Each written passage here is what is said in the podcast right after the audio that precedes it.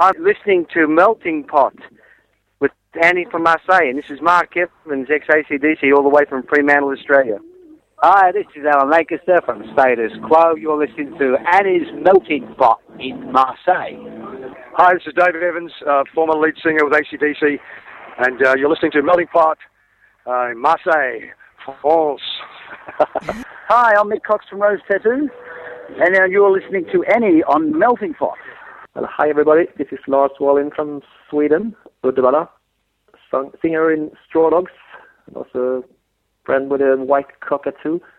I'm listening to Melting Pot with Annie. And Annie from Marseille, that's right. And I must say, I really enjoy your that Melting Pot because I found really good music there. Yes. So that's great. Yeah. I love to listen to it.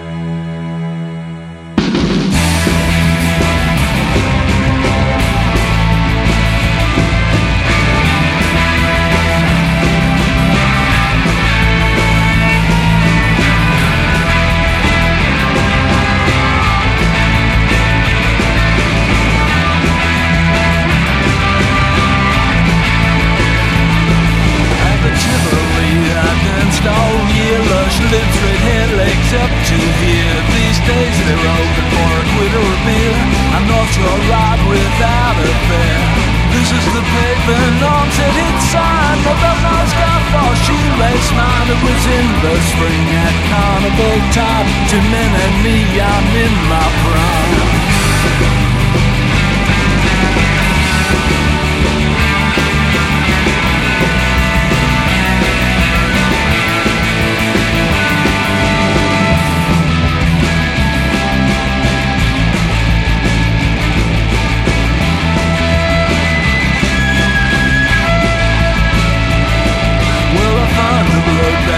That's oozing well.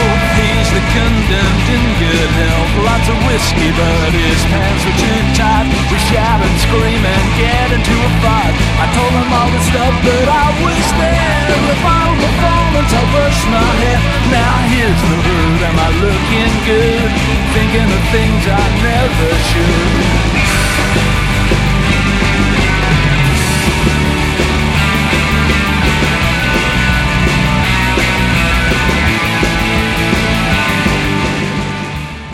Good morning, guten Tag, bonjour, welcome to Melting Pod, sound and colors from the planet Marseille today, December 24th. Merry Christmas, and I propose to you at least the interview with Ed Kuepper about his last album, Jean Lee and the Yellow Dog. You are listening right now to the first song of the album, Hang Jean Lee. No alcohol, sedation, no trace. Relief night in this place. All the roads 'em real tight. I'll fear the dawn all through this night. I told him it was me that did the kill. You know I love you and always will. And the papers say it was all good to me. Everybody wants to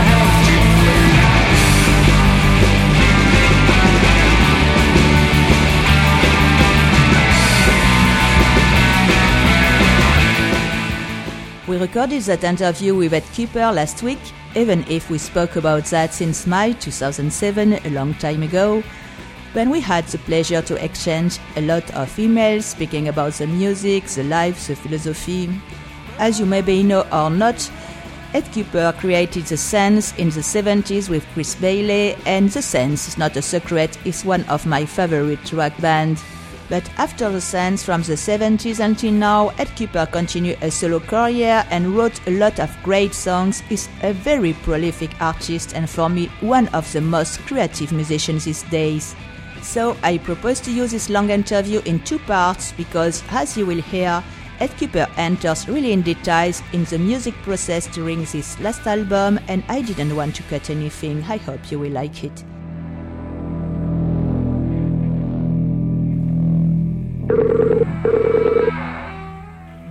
Hello, Hello, Ed. Yeah, Annie, how are you doing? Yes, fine. And you? Uh, okay, thanks. You are great to speak with me. Yeah, yeah. Yes. How how do you feel today? Uh, not too bad. I had had um, uh, sort of an operation in my ear yesterday, and um, I can hear a, a bit better. So, um, uh, yeah, not too bad. Not too bad. Oh. And you? Yes, I'm happy to speak with you again. Spec- especially if you hear me correctly. well, yeah, I hope so. Okay. We start with Jean Lee because I am very impassioned to speak about this woman and it's this album. It's the title of your last album. And um, I want to start with the story about Jean Lee. Why, why did you choose that story? What touched you in this story? Um, well, uh, it it was it it was sort of a funny um, way that I came across it. I mean, because uh, she was the last woman hanged in Australia. In a way, you would think that everyone would know about it, and that it would be quite sort of common knowledge. And I I just basically I found the book, a biography in a in a, a sort of a remaindered bookshop, you know, one that sells off old books cheaply. And um, the title just caught my eye, and um, I, I was really surprised that I hadn't heard about it. So I bought the book for two dollars and um, read it, and it just immediately um, struck me as, as a really interesting story. Um, as far as why I wanted to work with it, it it kind of just came at the right time. Um, I, I wanted to do something uh, sort of fairly big in scope, and um, this story seemed to to just basically cover cover everything that an absolute um, sort of classical opera would in a way. You know, it has love, death, betrayal, um, whatever you want. Uh, you know, human human folly, human degradation.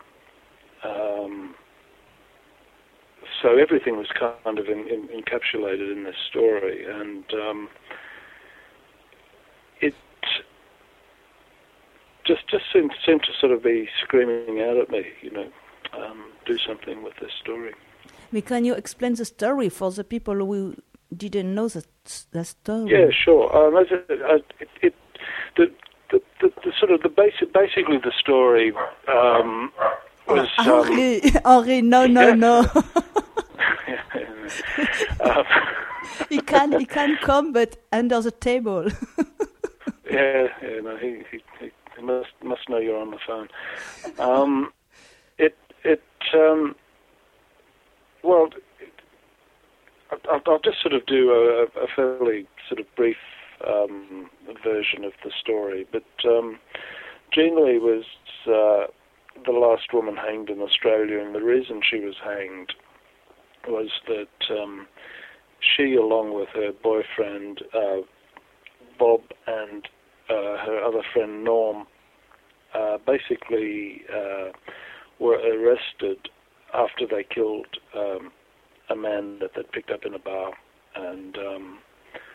they tried to rob him and uh, killed him in the process of robbing him.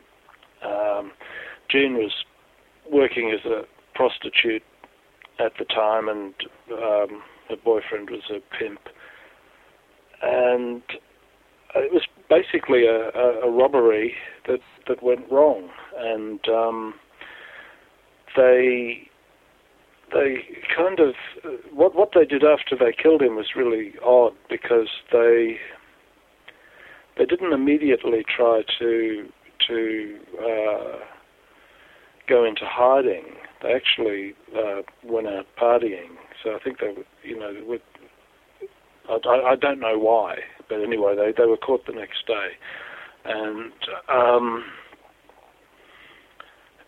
then they were uh, when when they were tried, um, they were all found guilty, and initially Jean took the blame, and uh, Bob and Norm sort of seemed to agree that she was the one that killed uh, Pop Kent, who was the the uh, victim, and now whether they decided to do that because no one, none of them thought that Jean would be hanged for it because she was a woman, but she she was sentenced to death, which was um, uh, a, a, a kind of a political maneuver at the time. I think. Um, I mean, that's not just my interpretation, but that sort of is the interpretation of most of the biographers as well.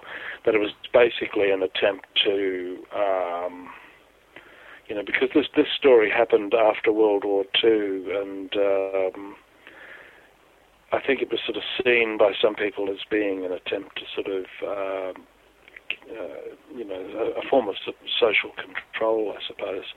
And um, anyway, eventually Jean uh, retracted her confession and said that she didn't actually uh, kill him, but she was still still hanged as were Bob and Norm.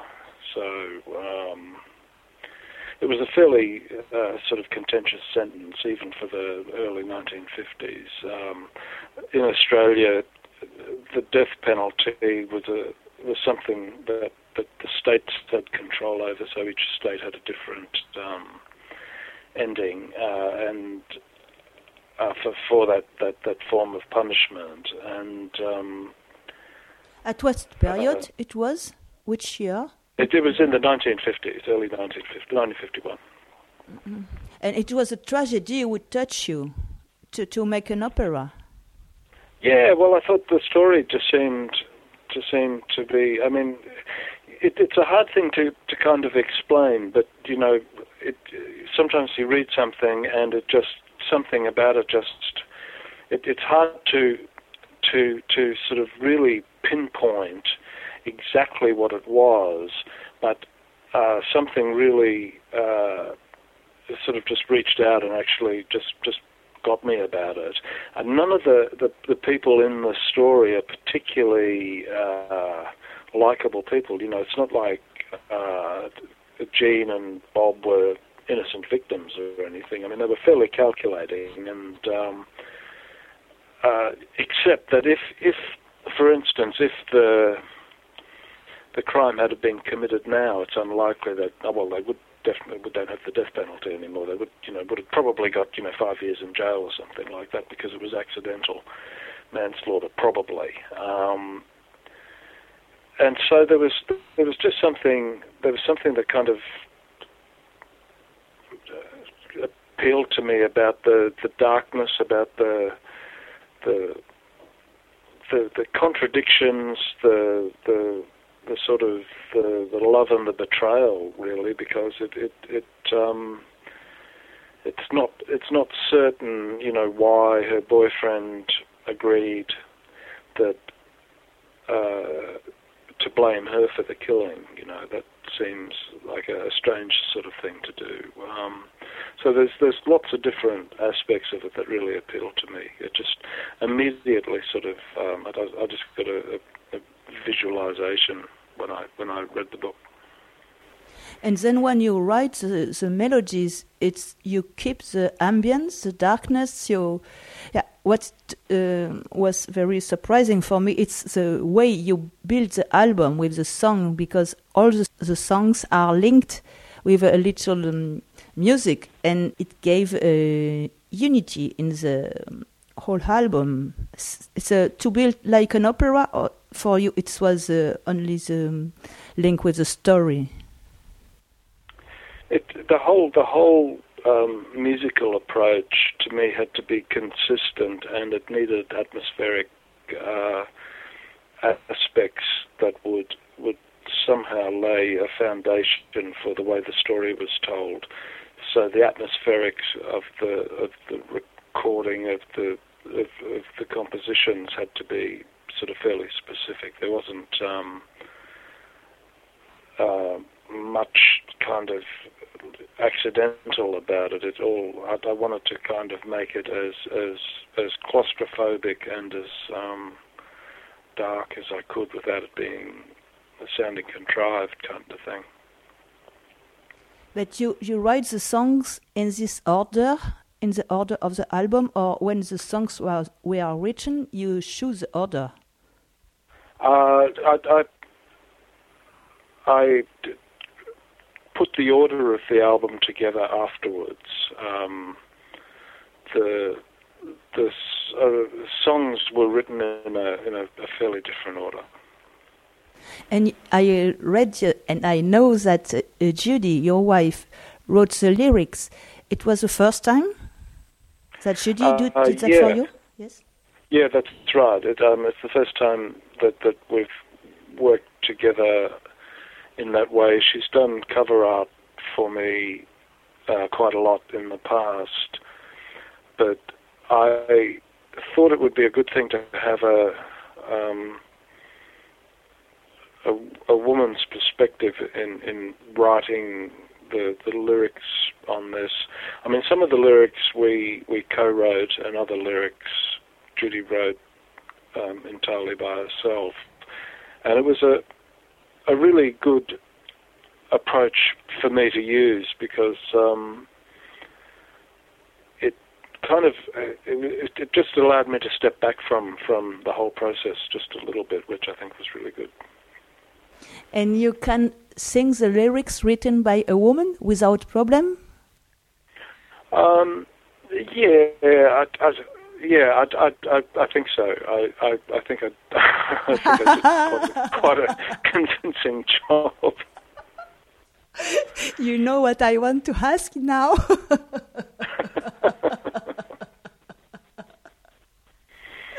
yes, Ed, you have the question. I read, I am in his pants and his dick was hard. Yeah, that's right. Yeah.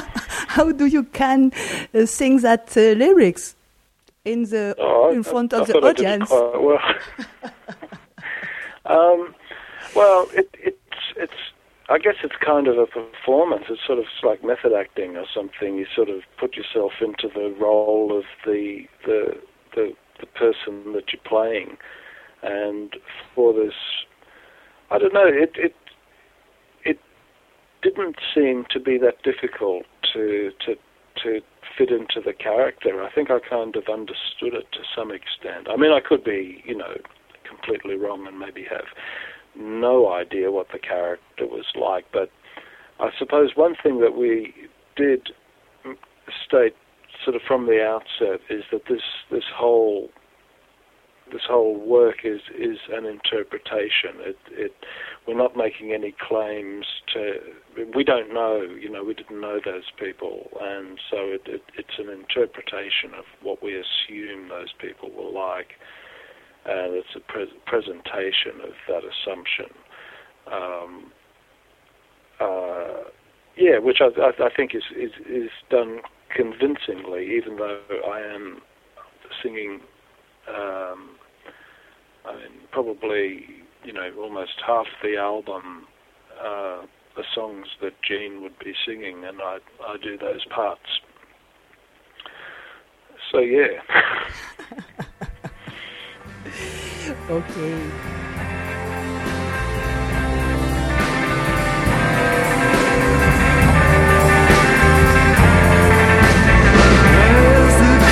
Where's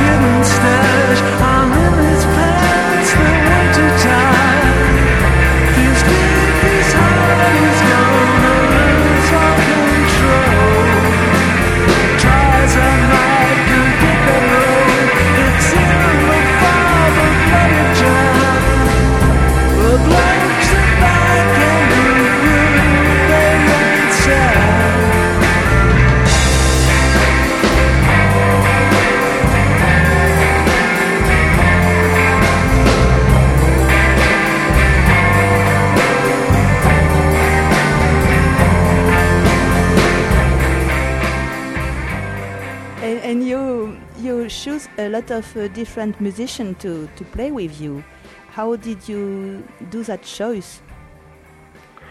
Is your Um, favorite partners, or you choose the, the instruments before the person? Oh well, I mean, most most of the people on the record, I, I, I play in my band at various times. Um, Jeffrey Wegener, um, used to play in Laughing Clowns, is, is playing with me live at the moment. Uh, Peter Oxley, who plays bass, uh, is also in the live band. Uh, Jane Elliott, who does cello and keyboards, is often in the live band. Um, so that was that was fairly straightforward. Um, and then uh, Warren Ellis from the Dirty Three. Um, I, I just sort of bump into him from time to time, and um, just basically asked if he was interested in doing it, and he said he was. So that was, you know, we we did that, and that was really good. Um, I mean, Warren actually recorded his part uh, in Paris. We, we, this is a, a truly international um, recording because Warren lives in France, and um, I sent him the, the backing tapes, and he did his recording, and then sent it back, and then I mixed it in, and um, uh, so yeah, things things are sort of it, it, it's a truly um, uh, international project. And and why did you call the, the band Kowalski Collective? Um, it, one, once again, a, a lot of a lot of um, ideas that I get for these things are, are fairly spontaneous. It it I, I thought it was a really catchy name, and one tour sitting in the dressing room, I was just looking across at Jeffrey and Peter who were sitting together, and I just thought they looked like they could be called Kowalski, and um, I thought, what a good name. And the yellow dog is Henri? The yellow dog. Uh, well, the yellow dog really is um, is the the Bob character, uh, her, Jean's boyfriend. In a way, it's it's kind of it it, it refers to the the kind of feeling of um, um, you know he, he he- he's a really troubled uh, he's in a, a really difficult situation because he's basically said to the to the judge and to the cops that his girlfriend killed uh, Pop Kent, um, and so in a way we've tried to sort of draw that um, feeling of, of ambivalence, regret, remorse, and, and, and sort of, I, I guess, you know, love and hate that he must sort of uh, be feeling for Jean and for himself. Um, so, it, yeah, I mean, it, it uh, Henri is a yellow dog, but he's not the yellow dog of the title. He's just um, my dog who happens to love to interrupt recording sessions. But um, the yellow dog in the in the title refers to a character Bob in the actual uh, on the actual record. And where is Henri right now? Under the table? Oh, he's I don't know. Oh, the door's closed, so he can't get in. Sitting outside.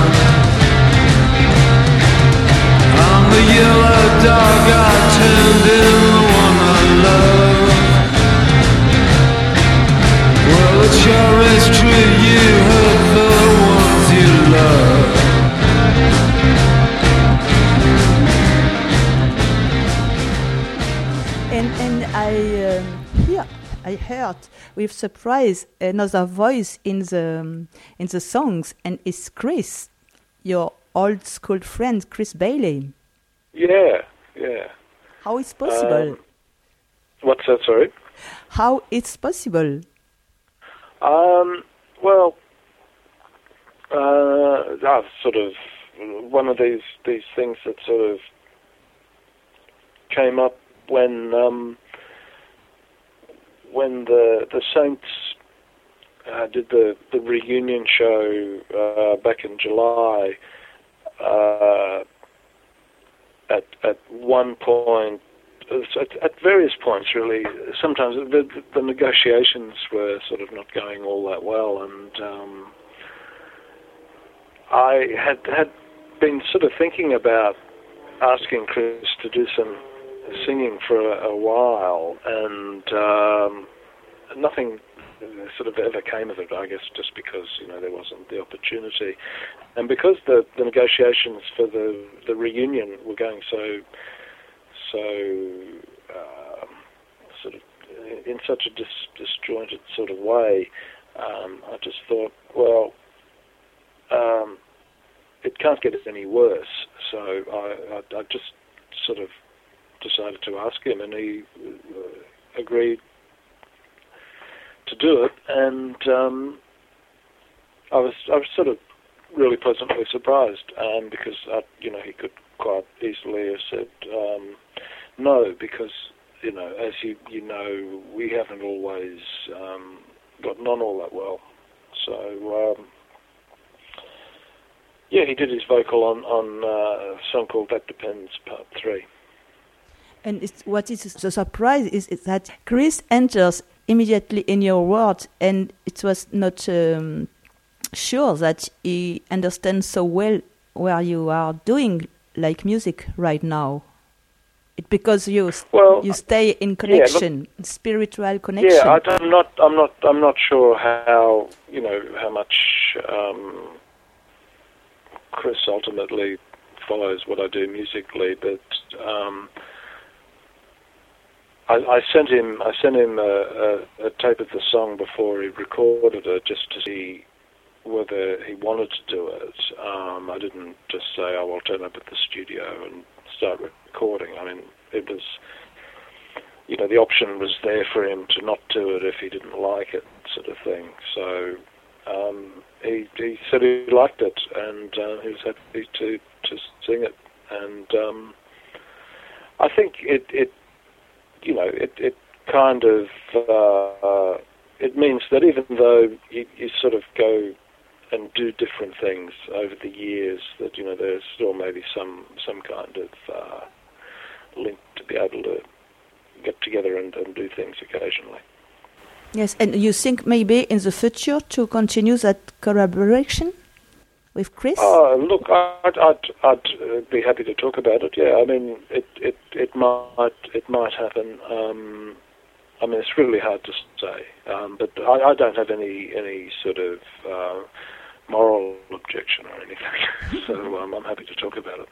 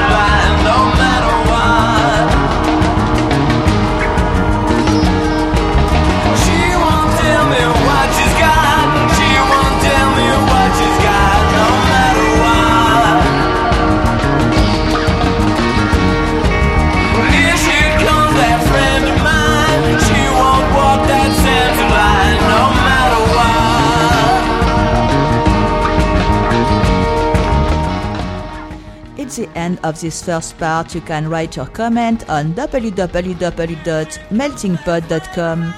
I wish you a lot of pleasure with the second part, soon online with Ed Kuepper, and this interview with unexpected guest is a surprise.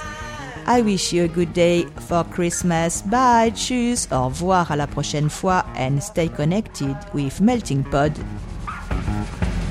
Here she comes, that friend of mine.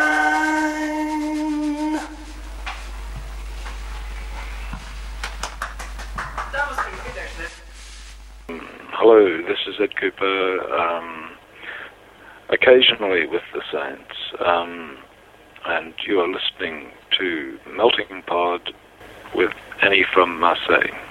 Yes, rock and roll. Uh, yes. Well, hello, this is Chris, and I'm talking to Annie in the heartland of France. And believe it or not, I'm listening to Meltingpod. And I think all of you should do that as well because it's a fabulous show.